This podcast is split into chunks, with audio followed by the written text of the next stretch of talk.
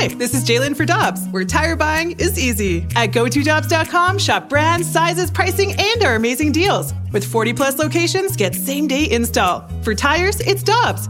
For deals you can use, click on GoToDobbs.com now.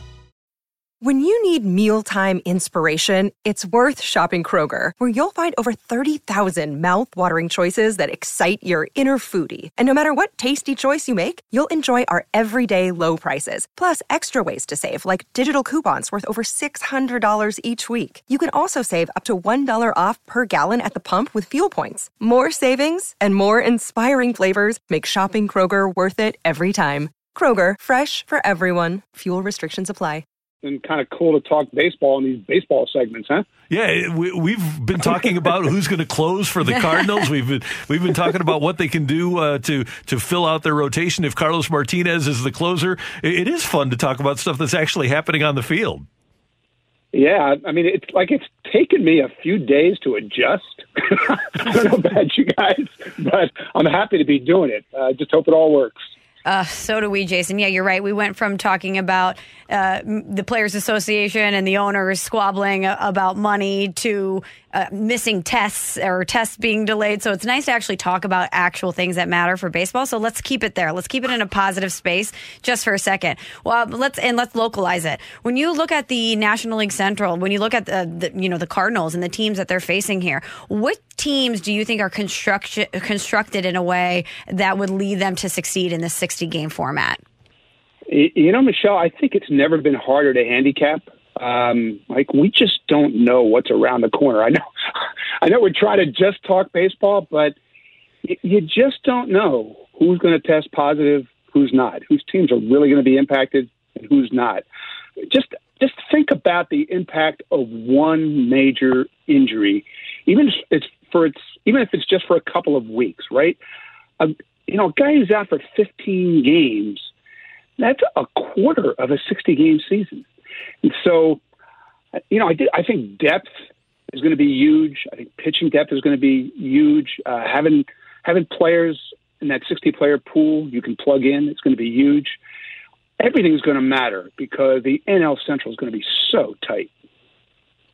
And, and, when you look at the teams, Jayson, that are dealing already with uh, people that, that, have opted out, David Price, that's a big hit. I know the Dodgers have a lot of starting pitching depth, but he's pretty good. He's a former Cy Young Award winner. When you look at Nick Markakis for the Braves, teams that we expect to be in the playoffs are already taking those hits that you're talking about. Yeah, there's no doubt about it. And I, I don't think we've seen the last player opt out. I, I don't. I, there are a lot of players – who are thinking about it still, kind of waiting to get some questions resolved, see how this plays out as they get closer. Um, you're exactly right. Like if you take David Price, um, that was a guy the Dodgers had big hopes for. Uh, Joe Ross was a guy who was throwing tremendous in spring training, and that, he's gotten there's been almost no publicity about Joe Ross opting out. But that's a that's a very difficult loss for the Nationals, and let's see how this goes over the next couple of weeks. Like, suppose Mike Trout opts out.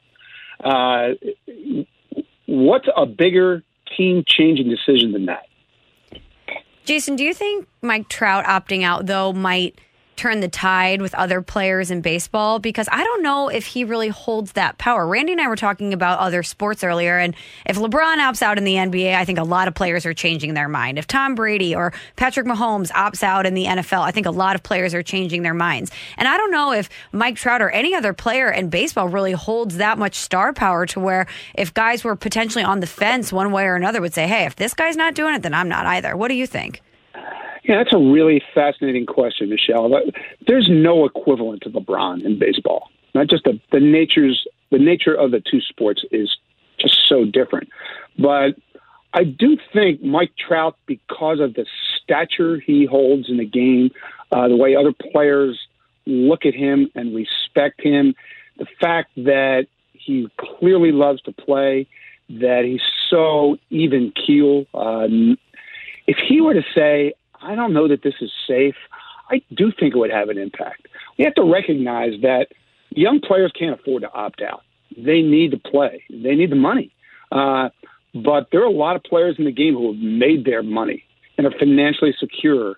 and very well could be looking for guidance from people like that. So I, I don't think it's LeBron, but I do think he carries major weight. Jayson Stark of The Athletic with us on 101 ESPN. And Jayson, you do such a great job of putting things in baseball in perspective. So I know there's a lot of people that want to put an asterisk next to the season. Put the 60 game season into perspective for us. uh, I, I just think it's going to it's going to be the season of weirdness. I think you can say just about any aberrational thing you could think of. You know, I've just been contemplating what like what would be the chances that the Tigers could win the World Series? You'd say that's nuts, but think about it. The, the Rockies last year had a 37 and 23 stretch, and all their other games, the rest of the year, they played like a 108 loss team. um, so 60 games is not a representative portion of a normal baseball season. But of the thousand words you would pick to try to describe this season, normal is not on the list. So just pick some crazy scenario. You can't rule it out in a season like this. And I look at my, my magic number, Jayson, is a seven game winning streak because it's going to be hard to be really bad if you're good enough to win seven in a row. But if you can get to a point where you win seven in a row and you're going to have a 37 and 23 team if you play the, f- the 500 ball the rest of the way, I'm going to take my chances with 37 wins this year. Oh, yeah. Uh, in fact, if you look at the Fangraphs projections right now for this season, they don't project any team to win 37 games. Not the Dodgers, not the Yankees, not any team. Um, so one hot streak changes everything in a season like this. And on the other hand, one losing streak changes everything. Mm-hmm. I wrote a piece a week or so ago just to look at the strangeness of this season. And it's funny that you picked seven games, Randy, because I looked at seven game losing streaks. That happens in baseball all the time. That's a bad week. 19 teams had a seven game losing streak last year. But mathematically, in a 60 game season, that's the equivalent of a 19 game losing streak. Wow. Um, you, you can't recover from that. One bad week could make your whole season an impossible climb. And that, we've never seen that in baseball. It, it's, you know, it's one of the fun things about a 60 game season, but there's a lot of pressure and a lot of urgency connected to every game and every week on the schedule that you don't ordinarily have. And Jayson, it seems to me like that makes managers more of an X factor than ever.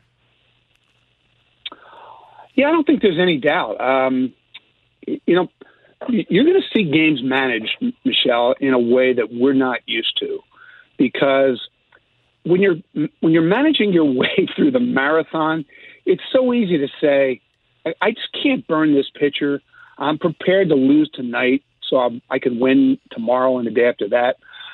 You don't have that margin for error in a season like this. I really foresee a lot of games where the Cardinals get the lead and take a lead into the fifth inning, and Mike Shildt starts hauling out every one of his best relievers to try to close that game out because the meaning of it is so different.